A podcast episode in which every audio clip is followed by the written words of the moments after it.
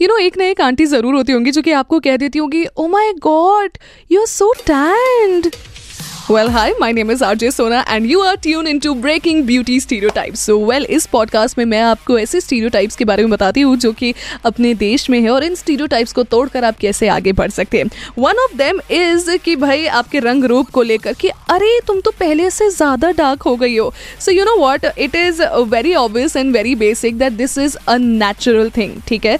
अगर आपका जो भी कलर है अगर आप थोड़ी सी डार्क हैं या फिर आप बहुत ज़्यादा फेयर है या लाइट टोन है या कोई भी टोन टोन है it is very natural to you you do not have to do anything to improve that मतलब मुझे ऐसा लगता है कि आप जैसे नेचुरली हो ना, अगर आप वैसे ही अपने आप को एक्सेप्ट करोगे तो सोसाइटी आपको ज़रूर एक्सेप्ट करेगी। बट पहली सबसे इंपॉर्टेंट चीज़ पता है क्या है? कि आप खुद को एक्सेप्ट करिए। क्योंकि जब तक आप खुद को एक्सेप्ट नहीं करेंगे ना तब तक आपके चेहरे पर वो कॉन्फिडेंस नहीं आएगा। और जब तक वो कॉन्फिडेंस नहीं आएगा तो मेरी जान उस कॉन्फिडेंस से आप कैसे उन सारी आंटियों को जवाब दे पाओगे कि ओ um, आपकी सोच से ज़्यादा तो डार्क में हूँ नहीं actually so this is a very basic thing that you should always be confident in whatever skin tone you are और in whatever weight you are कई बार आंटी आपको ये भी बोल देती होगी हाँ कितनी मोटी हो गई है तो पहले से ज़्यादा. इट इज़ ओके मेरी बॉडी है, मैं चाहे जितना खाऊं, मैं अपने घर का खा रही हूँ।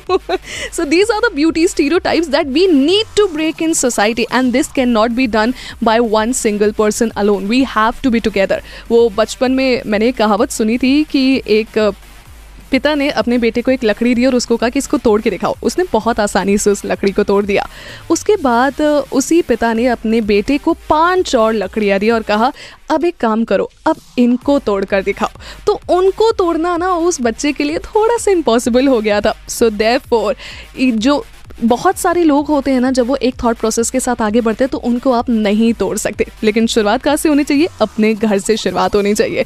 अपने से शुरुआत होनी चाहिए। Because change comes from within इसीलिए अपने अंदर एक कॉन्फिडेंस लेकर आइए। आप जैसे हो आप उसको अपने आप को पहले तो एक्सेप्ट करो। उसके बाद आप उन आंटियों को जाके जवाब दे पाओगे कि आपका जो कलर है ना वो गॉड गिवन है। आप उसमें भी बहुत खूबसूरत लग सकती हैं। सो so, जितने भी ये जो फेयर लेडीज़ भी होती हैं उनका भी एक अलग चाम होता है। जितनी डार्क होती है उनका भी अलग चाम होता है। जिनकी सोबर भी होती है उनका भी एक अलग चाम होता है। यू नो चाम हर एक चीज़ का बहुत अलग होता है। It's always on the way that you pull it off so pull it off beautifully and break this stereotype in our society my name is R J Sona thank you for tuning in in breaking beauty stereotypes see you next week